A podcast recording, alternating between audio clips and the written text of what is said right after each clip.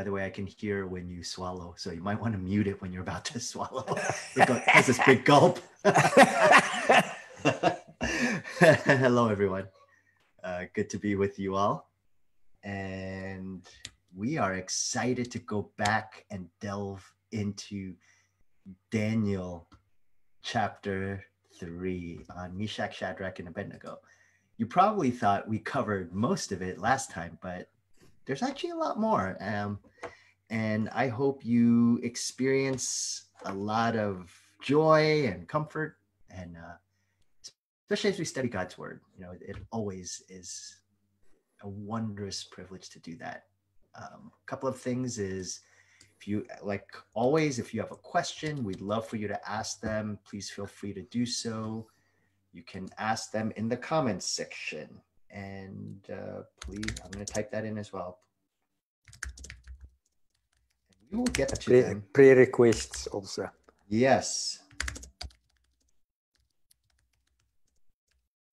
and we will try to get them get to them throughout our time together so if you have any questions regarding that I'd love to do that.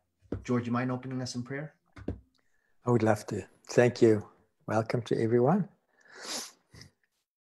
Father, we thank you at the end of a day, um, at the end of a work week, we can come to you and um, we can carefully slow down and consider that we come to our Father in the name of Jesus your Son, our Lord, our Savior. And we invite you, Holy Spirit, to be with every one of us tonight on the Skype. May you speak deeply in our lives. May we be edified, encouraged, challenged, stirred up. May your word bring comfort to us. May your word take us to a place where we need to confess things to you, maybe to each other, and um, may your word build us up tonight. I pray for each one of us. I realize that we're all unique situations. None of us are representing a similar case as anybody else, and it's complex. We realize people are very, very complex. And truly speaking, it's only you, through your Holy Spirit and your word, that can bring healing and growth and life and encouragement. And that's why we run to you tonight. We choose to come to you. In Jesus' name, amen. So, again, wanted to get an update on what is going on in Africa and uh, love to hear how God is working and, you know, blessing and challenging. Yeah, so if you wouldn't mind sharing. Sure. Well, is that not so amazing, Sam? That right at the end of a week, and those of us who've been together now will know how deeply concerned we were. And it doesn't mean we're not concerned, but we nearly felt overwhelmed with so many challenges in the beginning of the week. Well, I can tell you in the last 24 hours, Carol and I just received message after message after message of incredible things. We received messages from care workers in Lagos in the slums and from African leaders in Goma and Mozambique and Zimbabwe. And each one of them, as if, honestly, as if they were in the same meeting, they just, I can just describe it as the Holy Spirit encouraging us. But every one of them pushed themselves this week and found favor. We saw people doing amazingly brave things. We saw govern, government giving us amazing favor. Um, we heard just one good story after the other. There are some communities that were so fearful that they wouldn't allow us to come to them. They just said, mm. We fear so much that best is nobody come. At the end of this week, we were in those communities. People not just welcomed us into those communities, some of them wept when they saw us coming into those mm-hmm. communities and just said, We were so scared that you're going to forget about us. And so, honestly, at the end of this week, Carol and I just sat here today and we watched these messages, we listened to them, and we said, In the midst of this, God is so, so, so faithful. So great news, great news out of Africa of brave people and favor. Yes. Yes. Mm-hmm. Oh, that's good. That is so great. Yeah. Brave in both sides, right? Those who yes. are doing the work and going into different places and brave in the sense of those who are receiving because yeah as we're seeing here you just have to walk around you sense fear yes you don't even yes. have to be anywhere near a person and you yes. sense just this sense of utter fear and it, it's yes. it's sweeping it's controlling that's right that's right one of the things that we've done sam is we created little whatsapp groups where different leaders are on the same whatsapp group. And so when people share their stories with me i encourage them and i said put it in a voice note and put it on a whatsapp group.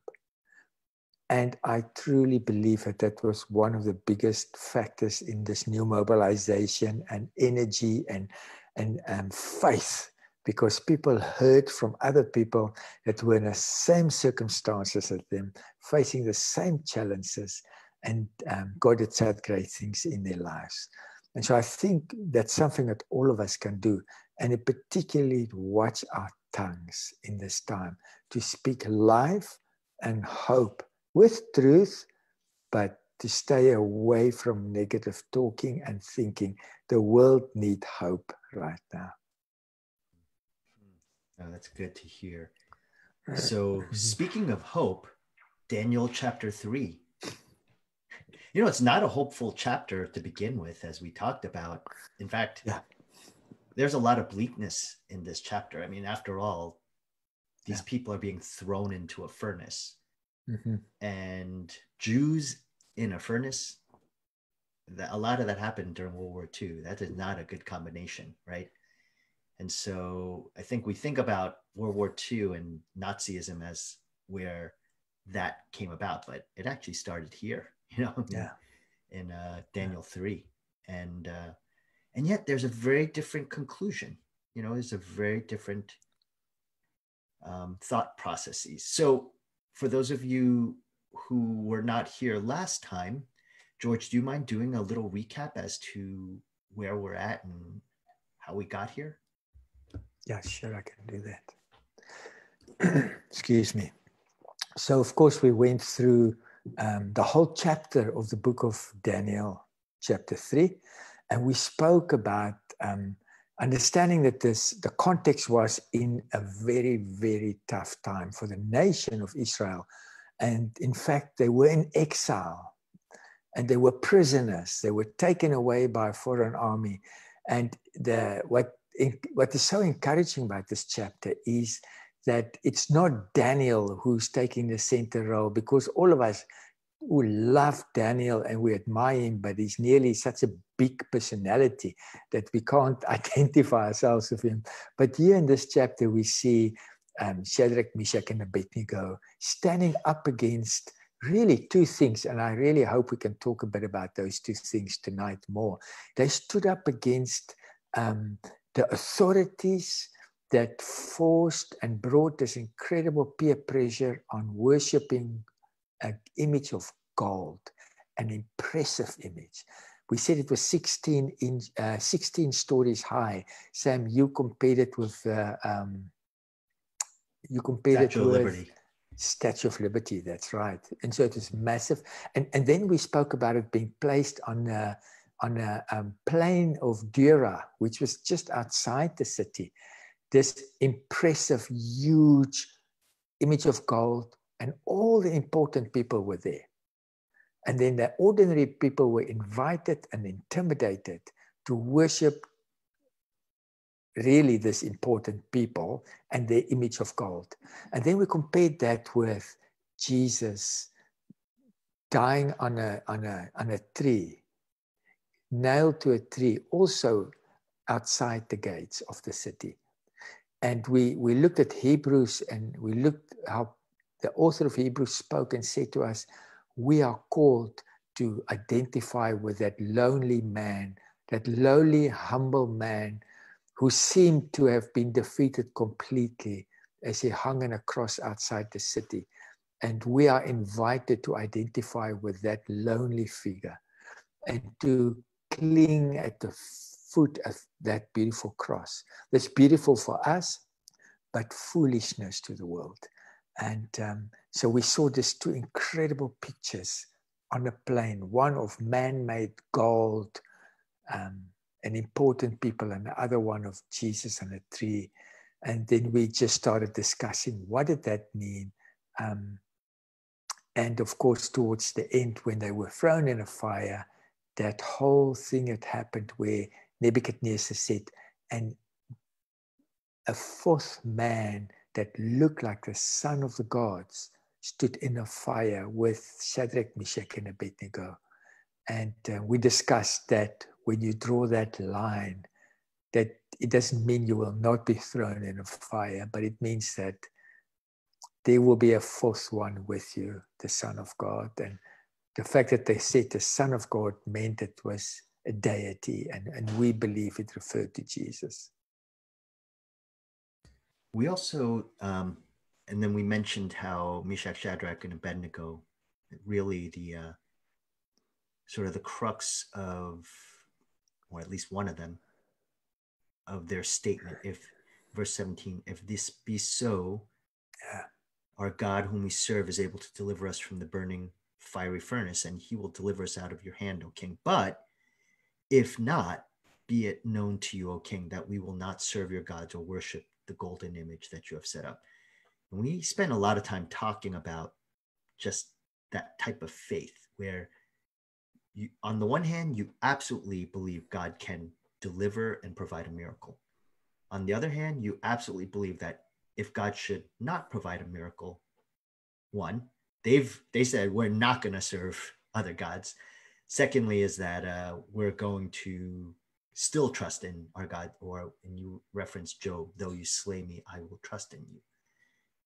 So it's a, it sort of touches on some of the things that we you wanted to discuss, but I thought uh, an interesting part or corollary to that would be the idea of how tempting it would have been for Meshach, Shadrach, and Abednego to have uh, just just decided to worship this god you know this uh, figure.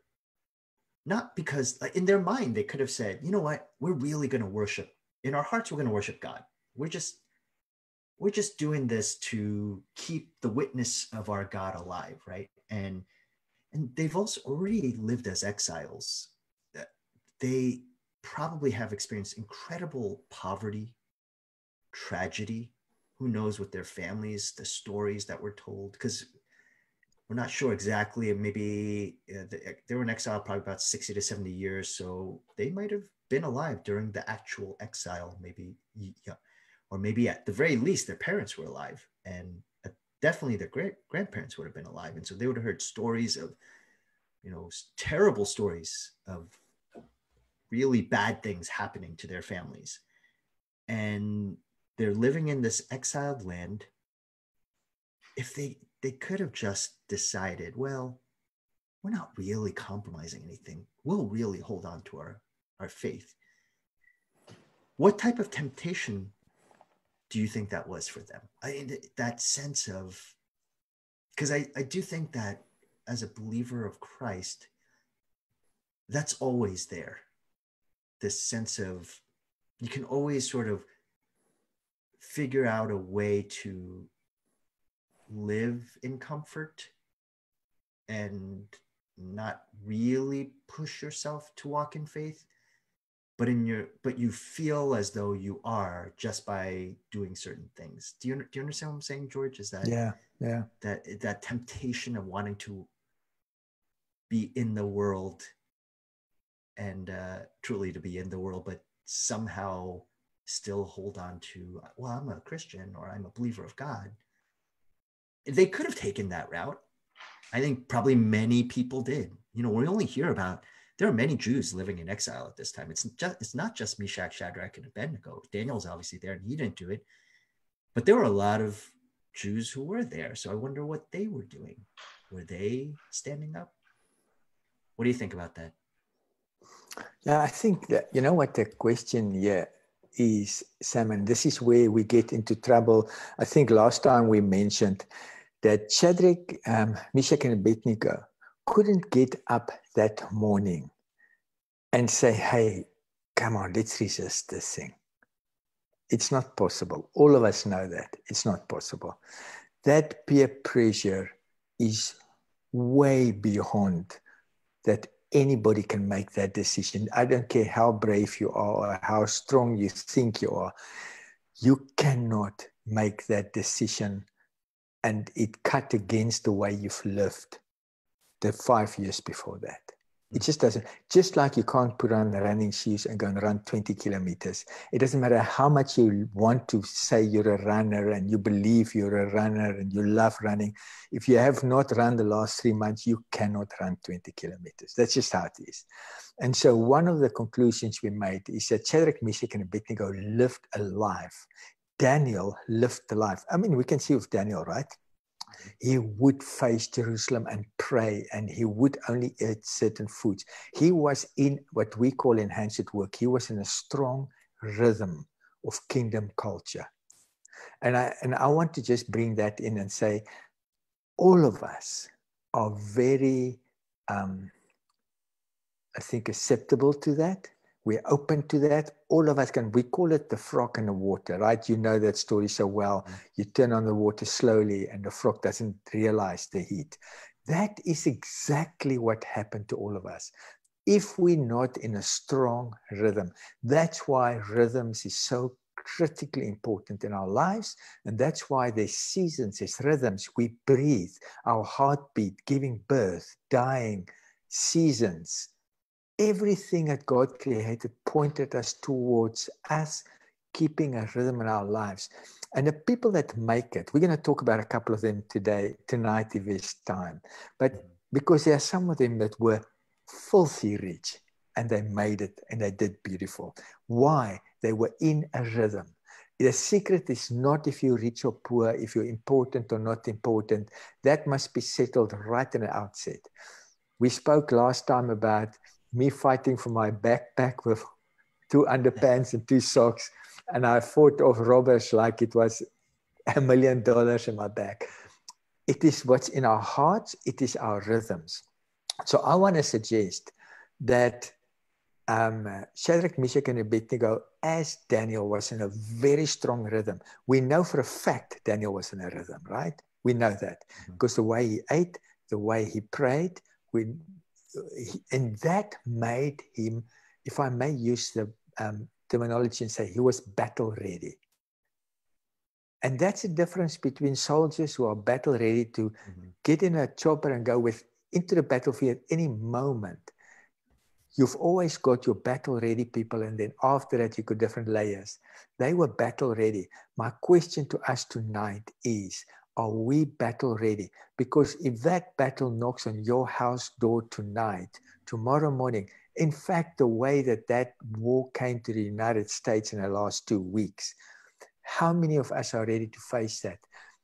The last point I want to make on this, Sam, is so often I listen to people talking and say, you know, if I want to put the, the triple six mark on me or if I want to throw me in jail, I will resist. I agree. That's easy. Anybody can resist that. But can you stand up in a conversation in your office and say, do not use the name of my Lord like that? I, I spoke to him this morning. He's personal to me. He's real. He's my God. I'm asking you back off. Can you do that? Can you speak to men publicly, openly? In front of all your colleagues when they boast about the adultery and, and that. Can you stand up and say it's a disgrace what you do. You made a covenant to your wife. Can you do that? That is the fire in you. That's where you and i get thrown in a fire or threatened to be thrown in a fire every day. Bow to those men and those things that happen in your office that stealing money that that exhorting and pushing up the prices and ripping the poor off. You know, the profits must always be bigger, better, faster. Can you stand up against your company and say, what you do is wrong? You know, Sam, in fact, a few decades ago, not long ago, a few decades ago, the church, for example, in, in Chicago, the church had a guideline where they said if a company made more than 3% profit, they would um, um, ask the owner of the company to leave the church because it's stealing from the poor. That was just a few decades ago. Today, we praise people when they when they print money in our churches. Now, making money is not the issue. It is how do you make it? How much do you overcharge? Is it honestly a fair and a right price? That's the fires that we and our generation deal with. And if you cannot resist, you cannot stand up in that meeting and say, My friend, you don't speak like that about your wife. You don't, if you don't have a rhythm, if you did not meet with your father that morning, you cannot do it. You will bow before that God. It's not even, as you said, it's not even about meeting him in the morning, but it's have you been meeting with him maybe years, maybe decades. And for Meshach, Shadrach, and Abednego, Daniel too, and most of the old uh, the saints of who are in the Bible, it's not that they're special, but they have that rhythm. Yeah. And the flip side of that is interesting. You could make the case that when you meet someone, especially in this season where you're swamped over with fear, if we're really honest with ourselves, we have to ask the question well, what is your rhythm that is actually leading to that type of fruit? Maybe it's, oh, all I'm doing is reading the news the whole day. And I, I do think some of us might need to step back from the news. I, I, I'm a, I love the news actually. It's hard to read the news. And I'm not just talking about during this time period, but generally, you know, there's so much out there and so many opinions and voices. And I wonder if we need to take a little bit of a break from the news. And I do think that sometimes we think that, well, we're not going to be informed. But boy, if that's what is our rhythm and there's no sense of the Lord, or for a student, it might be studying. All they do is study. Then we shouldn't be shocked when they're afraid when fear is the expression of their life. What do you think? Yeah, that's very good. I think we and, and we need to hold each other accountable. You know, Carol and I living in the United States now, and we watch very carefully what's happening here, and we try to draw parallels. For example, um, the curve is going up much higher and quicker in the poorer parts of New York and Chicago and um, Detroit and those places. So we try to learn. So it's important for us to follow. But we know that the press, the news conferences are about two hours long. So we would literally take our mouse and go down to the bottom where, the, you know, where you can follow the, the frames.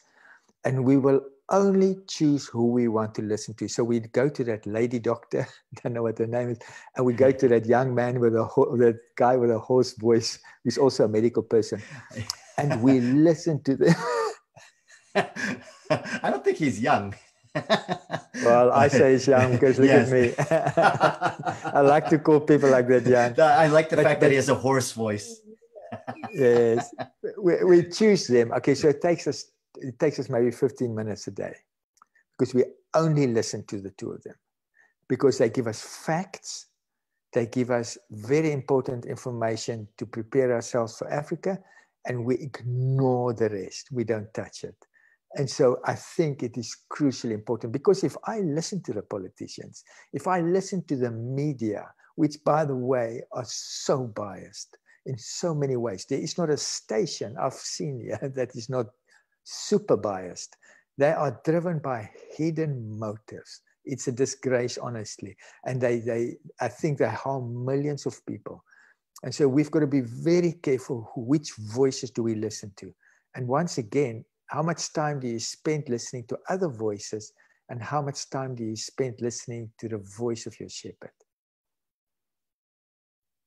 Well, speaking about speaking to the shepherd, uh, I was thinking about this question How do we live the life of prayer where we are able to do both at the same time, which is we pray to a God who certainly works miracles, does tremendous things. And there have been many times, you know, we you I know you've prayed for droughts that God would release rains. But at the same time, have the faith that if God should not provide, that God is still good. So whether the drought, the rains come and the droughts are lifted, or whether the um, droughts are not lifted, the rains do not come, people die. But that is the same God. He's it's sort of the Meshach, Shadrach, and Abednego perspective, you know, you might say, of where we're thrown in the furnace and God delivers us, he is good, he is faithful. But if he doesn't, he's still good and faithful. What does that look like for you? I know you've been in many contexts where you've had to pray both, and you've seen miracles. And then you've seen, you've prayed for healing or you've prayed for droughts lifted and it doesn't happen so quickly or it doesn't happen at all. So, how does that impact your view of who God is, well, his faithfulness, a God you can trust? Yeah, I'm so, you know, I'm, I'm just so grateful that God doesn't answer all my prayers the way I want him to answer it because I think it would have harmed me spiritually and it would have harmed my growth. Um, and in fact, um, some of the prayers and some of the things that will wake me up in the middle of the night of people that are very close to me, that are not close to Jesus. And I would say I spend most probably the most time praying for that person or people, and God has not given me the answer on that. And literally um, last week, a dear brother of mine had challenges in his business, and me and Carolyn just prayed for them. And 24 hours later there was amazing miracles happening there which i'm so grateful for. I thank god for it but there are many times he doesn't answer. And i just want to touch on this sam to say it's a very important question because um, when when we pray is when we talk to god. It, that's our privilege that we have. And we need to come clean to God because the more honest we are with each other, the deeper our relationship goes. And the more we are open to hear what God wants to actually do, and the more we trust Him. Because we've got to learn to trust Him.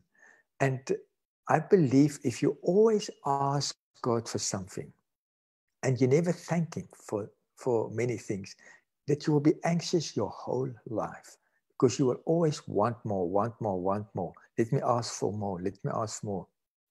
One of the biggest reasons why we nearly insist that God must answer our prayers is because of our fears. And if we look at this Daniel 3, there are two things that we that's big. The one is our fear of death. And I think we must touch on that tonight. And so if somebody is sick or something is happening, a crisis right now, um, we we desperate god must heal because fear is just too big for us. And i think it's time that we look fear in the eye again. And we can talk a little bit about that if you want to. Um, and then the second one is just the grip of self-love and gold that reaches.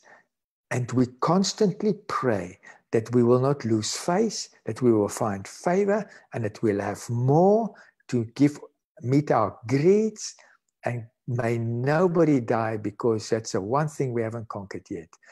And I think um, it's time for us to understand that every one of us have got a death sentence. Every one of us. We've got no say in that. Once you make peace with that, that your days are numbered, and you've been given a promise in Deuteronomy that your strength will equal your days, then I would just say, man, live it up as dangerously and as hard as you can because it is already planned by your God. You can live in freedom. What is the use of walking around in fear and still die exactly when you're supposed to die anyway? I'm not saying you must be self destructive, but I think that fear of death um, love for self, and the riches, most of our prayers are centered around those things. And God is not going to give it to us, always. It's not. Because we need to get closer to Him, and that's why He won't do it. Ah, the fear of death. So gripping. What a time. You know, yeah. it's a. Uh, what's interesting about this um, virus is that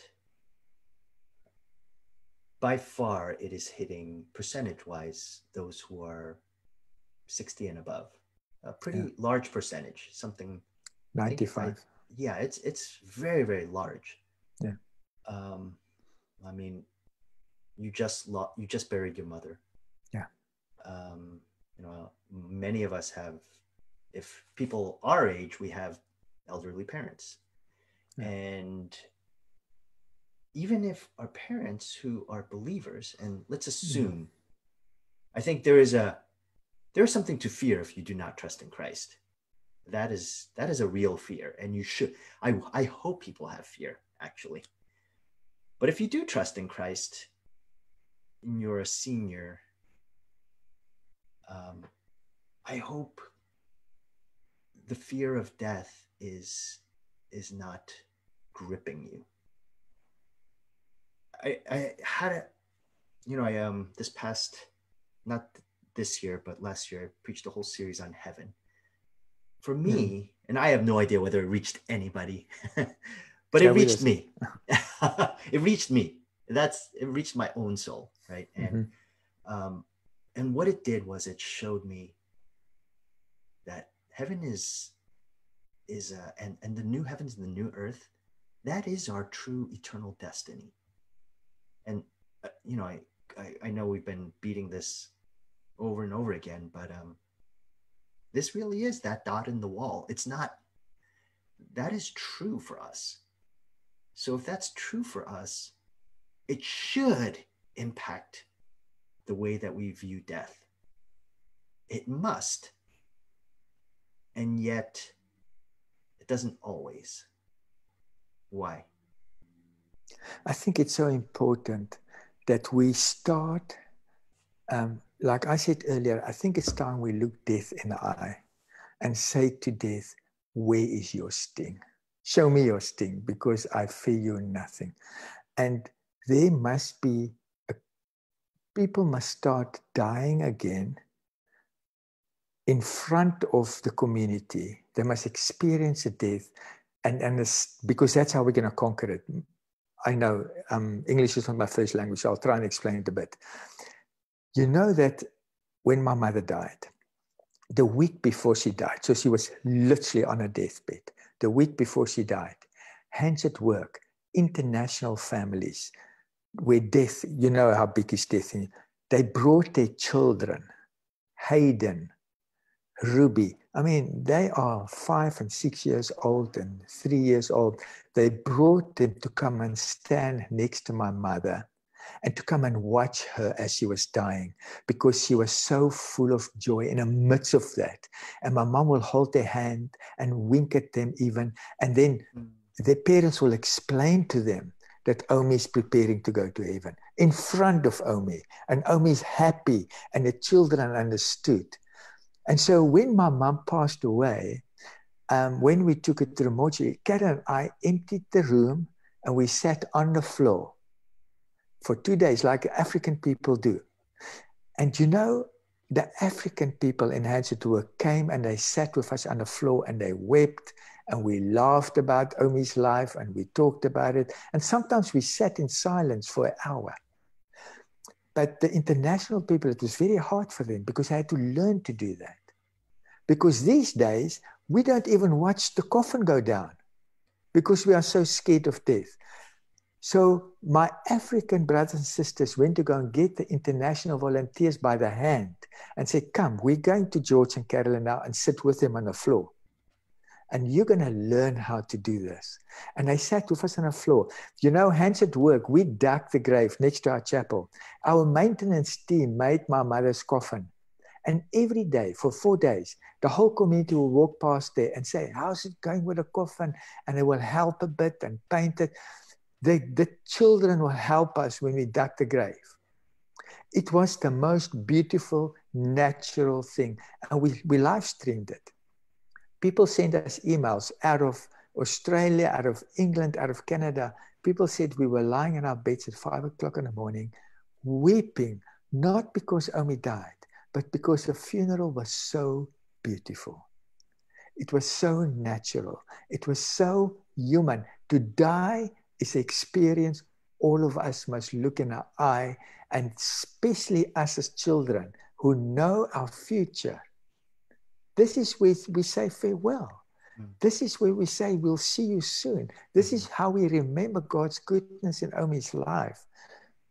This is a, a celebration in the midst of tears. We must come back to the right place again and look this enemy in the eye. Christ came to conquer death. He is the first resurrection. All of us are going to have resurrection. And it's because of that we don't fear death. And so, for us to do that, Sam, for us to die well, if I look at my mother's life, for us to die well, we need to live well. If you don't live well, you can't die well.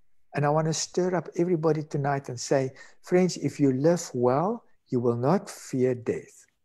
We fear death because we don't live well. So, how, you know, how do we live well? What do we do? We choose to die while we're alive. We choose to die to the world. We choose to die to the gold image and the important people and bowing before that. Every time you say no to that and you choose the lonely man on a tree, every time you do that, you live well Every time you give generously, you live well. Every time you do something on behalf of someone else, you live well. Every time you draw close to Jesus, you live well. And I promise you, after 24 years, my ministry is among the dead. I have seen thousands of people dying well because they lived well. And I've seen many, many people die deaths that scared the living daylights out of me because they lived bad. You want to die well, you've got to live well. Ah, that is so sobering, but it's so true. It really is. I, I think of our time, this time, you know, there are a lot of people dying. A lot of people dying alone because of this pandemic where families can't even go, you know, to the funerals yeah. of people. Yeah. But I absolutely agree with you. One thing that you said that made me think of this idea is that it took um it took Omi wanting to die well, but it also took you and Carolyn of wanting people in your life at that time where so many, when they think about death, and it's not to say there shouldn't be times of personal mourning and grieving, but it tends to be, especially in the West, where dying is very individualistic. And so we want to hide our weaknesses, our illnesses, our uh, uh, um, dying, even that dying process. No one wants to be seen in that way. And it took Omi's faith and your faith to say, no, we want you to come. We want you to see. Why do you feel as though, I mean, what message do you have for us that tries to even hide death from people, hide the, the, the corruption of the body, you know, the slow death? You know, the three weeks before Omi died, I stopped everything and I lived with her 24 7. I slept next to her hospital bed for two weeks. And then the third week, when I saw it was closed, I asked the hospital if I could take her home. And our medical plan that Omi had to allowed for hospice workers to come in. And we decided, no, Carol and I are going to care. My oldest sister came to us at that stage. We want to care for Omi personally. Um, hands at work people came with Carolyn in the mornings. They will bath Omi. That morning before she died, I want to just tell you what happened. Omi always said, I want to see Nikki, my daughter that we adopted. I want to see her through school. I'm trusting God that I will be with her. And you know, some of the fondest moments I've ever had um, of Nikki and Omi is when I come home out of the office at five o'clock and they will sit on the veranda and Omi will teach Nikki schoolwork. And here I see this old person that have got a ministry among the orphans. And I see this child who had nobody that wanted to care for her. And yes, she's got this Omi. She doesn't just got parents, she's got a grandmother teaching her. And in the middle of the night when Omi was sick, Nikki will get up and go to her. It was just the most beautiful, beautiful picture. And Omi always said, I want to be there for Nikki. That Friday morning was Nikki's last day of school. She finished school that day. And that morning, I said to Nikki, just go and sit a little bit alone with Omi before you go. And the two of them were alone for about 15 minutes. Nikki got in the car and she drove to school the last day. I sat next to Omi. I held her hand. I put on her music for her. She winked at me. I prayed for her and I watched her as she went. And I phoned Nikki and Carolyn.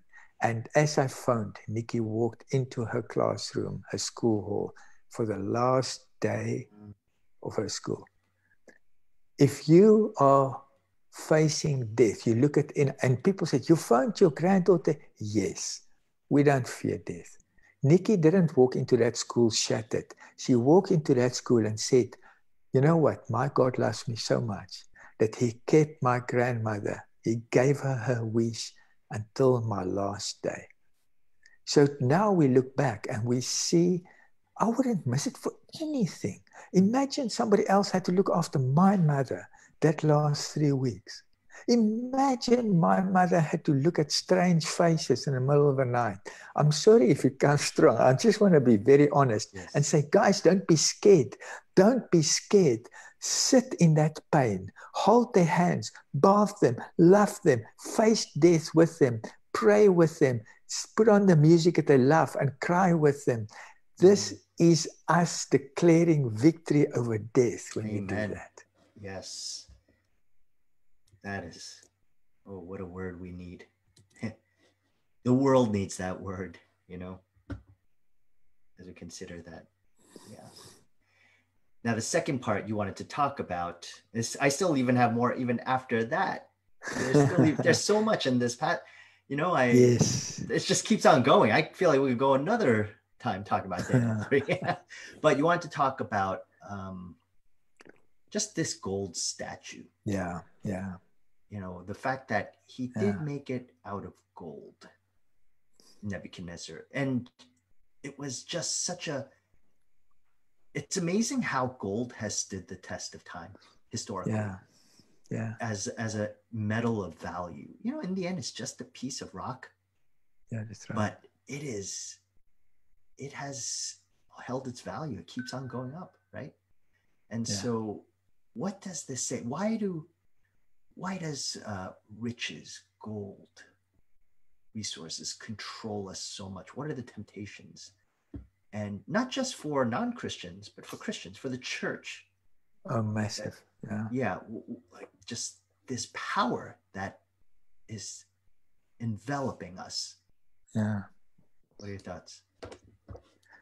Yeah, I, I, actually took time to dig into this a bit because we spoke a bit about it and said the fact that you're successful, the fact that you've got a high position, the fact that God has given you the ability to be an entrepreneur should be celebrated.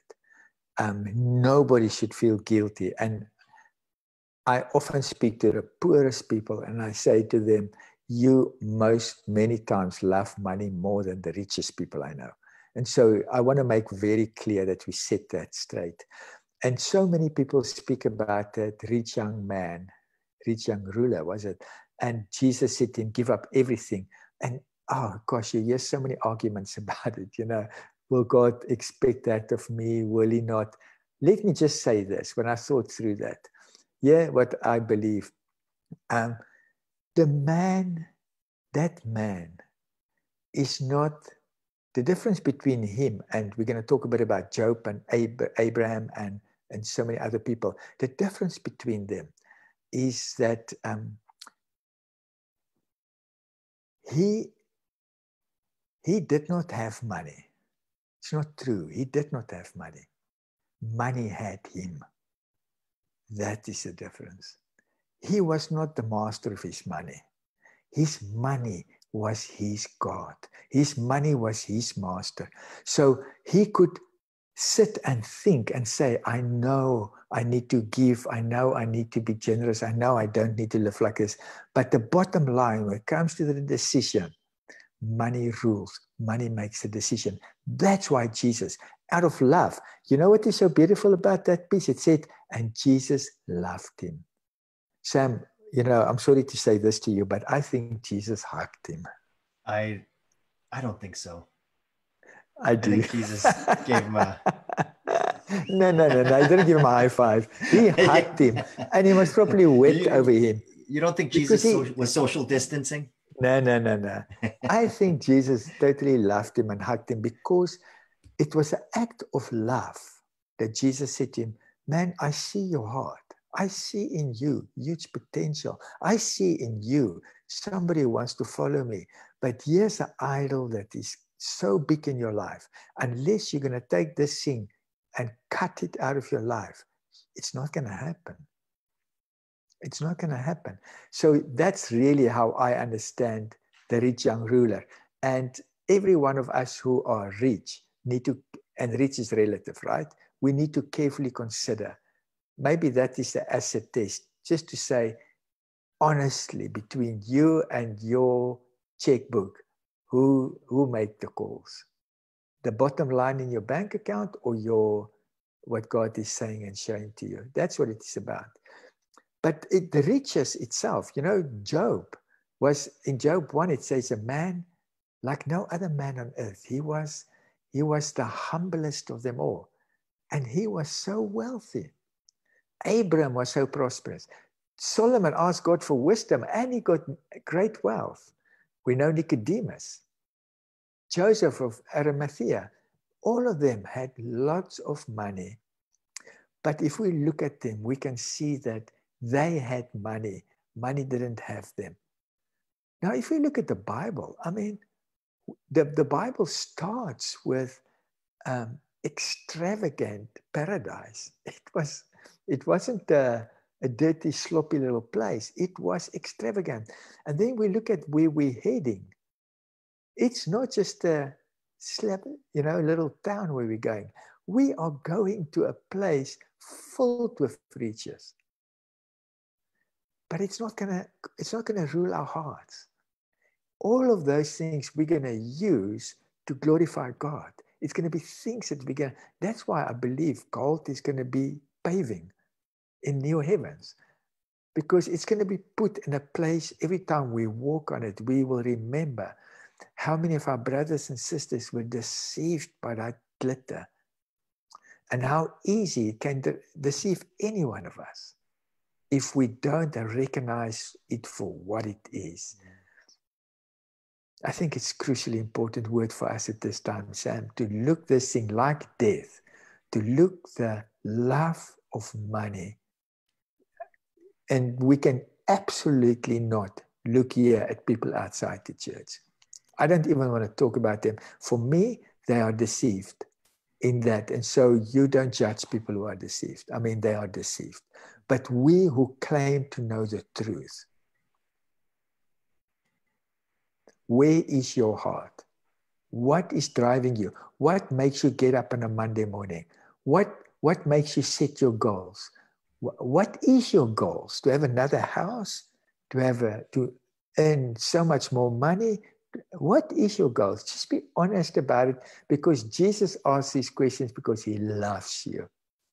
He loves you. And he is a jealous God. He wants you. He wants you because he knows the best for you. And so I think it's a critically important question we need to ask in this time because our antennas are up and we can hear better than other times.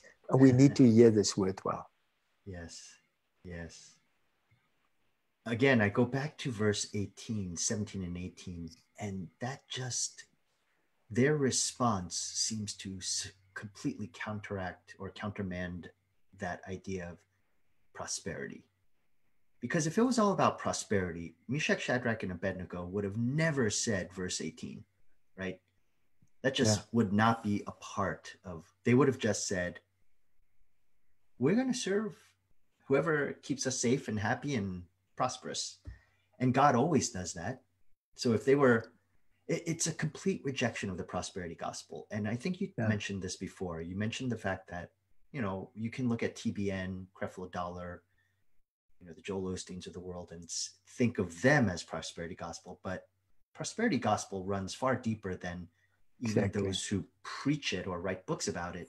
Yeah. It's it's become ingrained into our culture, theology. even yeah. even our theology, and we see it actually playing out even yeah. now. Um, yeah. Because almost to say, well, how could God do this to us? You know, I thought we were being mm-hmm. faithful to Him, or I thought, mm-hmm. you know, we're I tithe, I, you know, I work with hands at work, I, and suddenly yeah. I'm stuck. I'm losing my job, perhaps, um, and well, is God good? Is He faithful? So, verse 18 is such a, a counter agent to that idea of yeah. No, we don't we don't deserve it because God is yeah. somehow owes us. He's yes. already graciously given us his own son, according to Romans 8:32. That's the so, prosperity gospel. Yeah. yeah. So yeah. I mean you see this yeah. all over the place, right? Um, but you see it here as much as you see it in Africa. Yeah. No, totally. And in the West.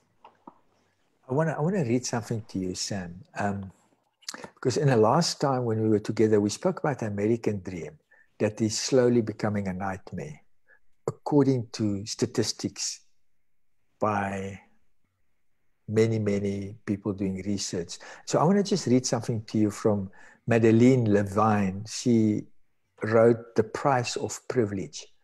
And she wrote this America's newly identified at risk group is preteens and teens from affluent, well educated families. In spite of the economic and social advantages, children of affluence experience among the highest rates of depression, substance abuse, anxiety disorders, somatic complaints, and unhappiness in any group of children in this country.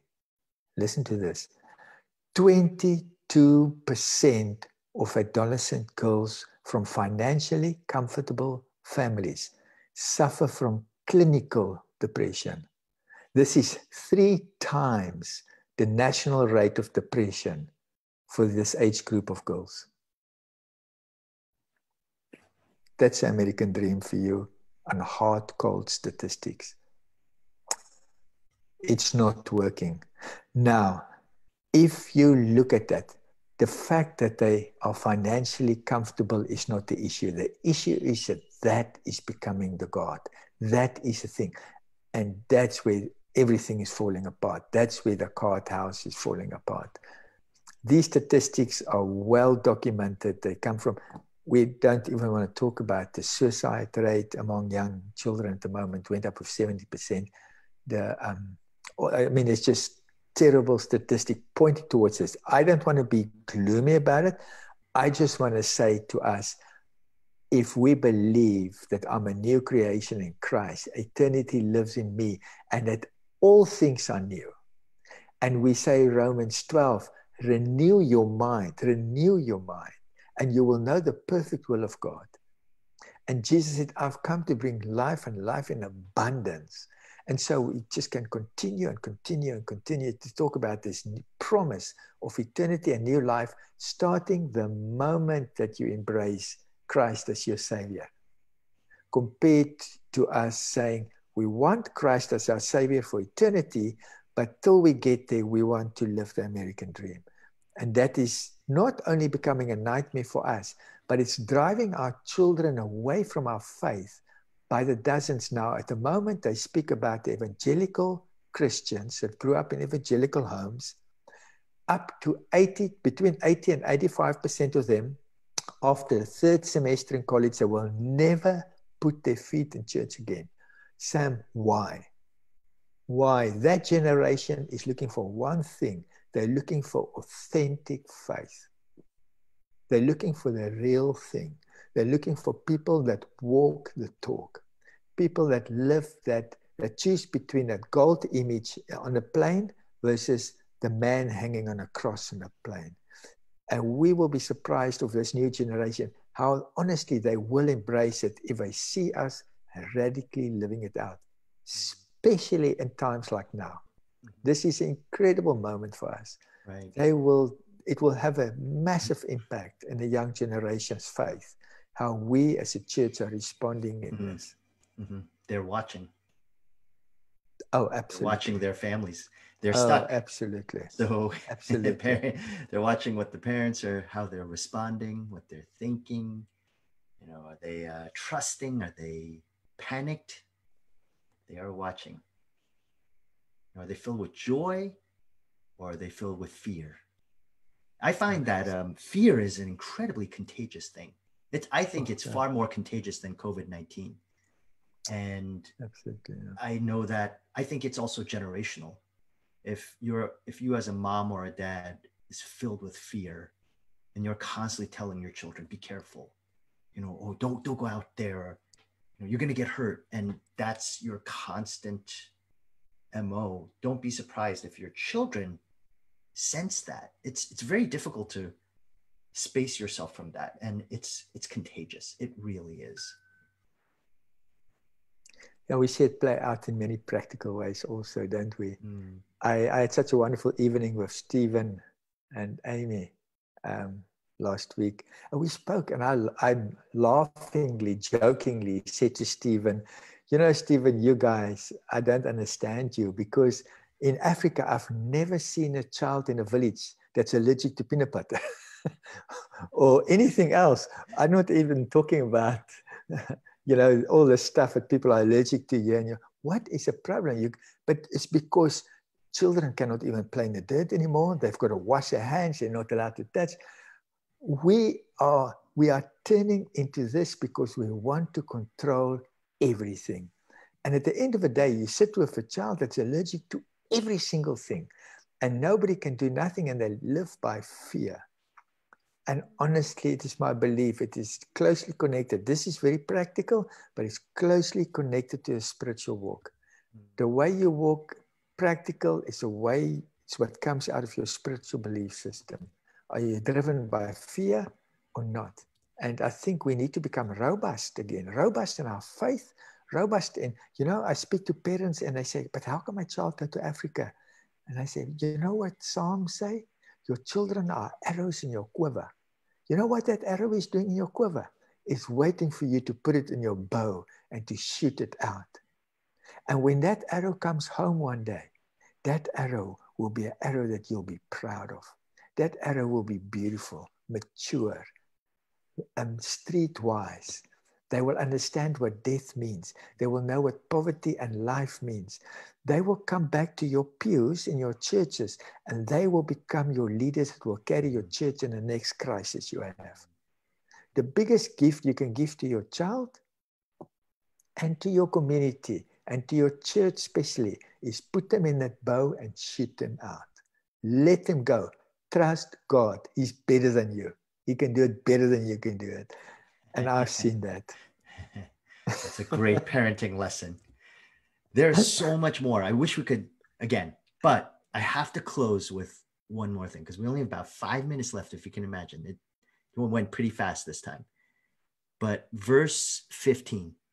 Um, uh, Nebuchadnezzar says, But if you do not worship, you shall immediately be cast into a burning fiery furnace. Hmm. And who is the God who will deliver you out of my hands? That last question, and who is the God who will deliver you out of my hands? Now, at face, that is just sheer arrogance, right? There's, it's just, I mean, there, it's no wonder that God made him eat grass like a, a donkey later on, you know. but but he, I think this question though is a question that has been asked throughout human history by all sorts of people, um, from the Stalins and Hitlers and Neros of the world to even just regular normal people. Who is the God? Because in the end, it's always going to be a question. Pontius Pilate asked Jesus, "What is truth?" You know, he thought he had control. when the Jews said, "Oh, don't put he's the king of the Jews," he says, "What I've written, I've written." So makes it seem as though he has all control. And but talk about it, it's such an ironic question. And who is the God who will deliver, who will save you out of my hands? And then immediately we find the God who saves them out of his hands, who delivers. And that is a theme throughout the whole of the Bible. Whenever that question is posed, who is going to deliver you? And the answer is always God is going to deliver. And he just keeps on showing that. In every book of the Bible, that question is asked in every book of the Bible, God gives an answer, and it's Himself. Even when everyone else turns away, even when everyone else fails, God will be the one who provides the lamb. In Genesis 22, when uh, you know when Abraham goes and sacrifices Isaac, God provides, hmm. and then eventually, God does provide the lamb.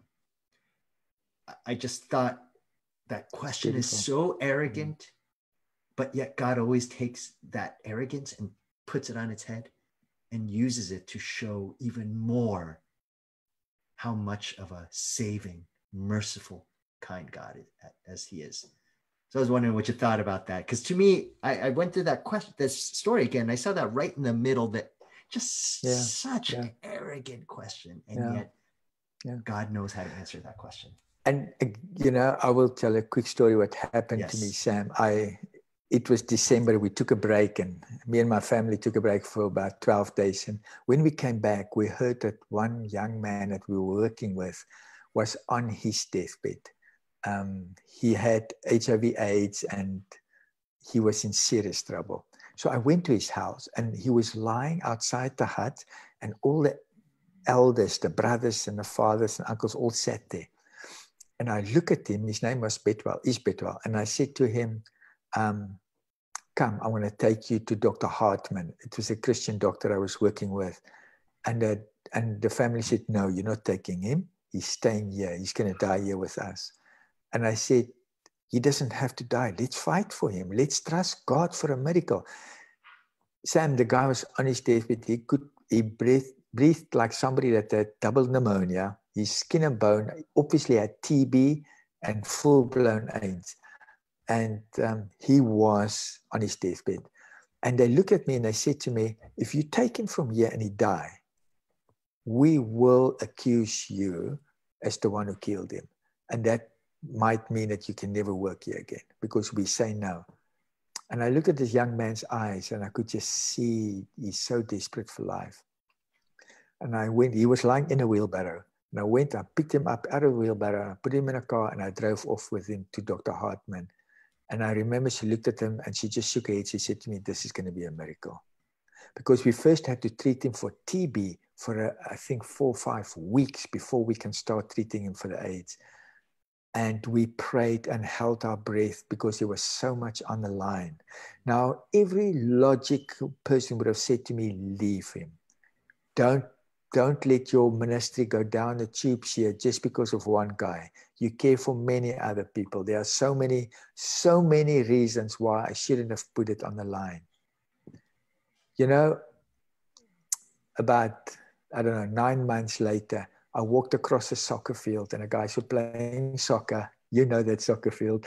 And the ball went past me, and here comes a guy running past me, and he stops and he looked at me and he, sa- he said to me, Hey, Sipo, how are you? And I look at this guy and it's Betwell. And I said to him, Betwell, how are you doing? He said to me, I'm a motivational speaker. I go from school to school and I tell people, never give up. Jesus can save you, even if you're in your deathbed. Mm. And I'm sharing this with you because, you know, I think it's this is the time for us to become brave. My message, and people don't like it, my message is the whole time be brave. Don't let the culture, don't let the system hold you back to be brave. I'm not saying be irresponsible, but I'm saying be brave. If you find your Betwells, pick them up, take them, take that chance, test God on that, test Him on that. He will come through, He will do it. And I think it's time for us to experience those miracles again because that is not just good for Betwell. I mean, I praise God, his life, he's still today strong But it was so good for me, Sam. It made me so brave. And it gave me so much um, emotional strength and faith to do the next one and the next one and the next one because I saw God coming through. I think it's time for us to do that. Amen. I remember Betwell. and the song Never Give Up.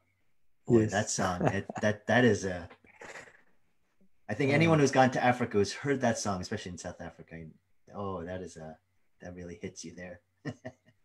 yeah. Well, I, again, I wish we could talk for another two hours, um, but just want to thank you so much for just your heart. Any last words?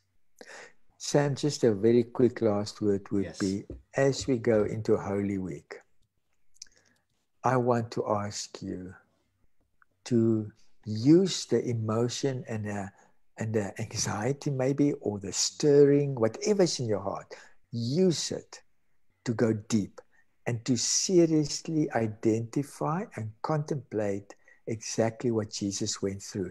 You talk about being socially distant, you talk about being rejected, you talk about being, man, that was Jesus.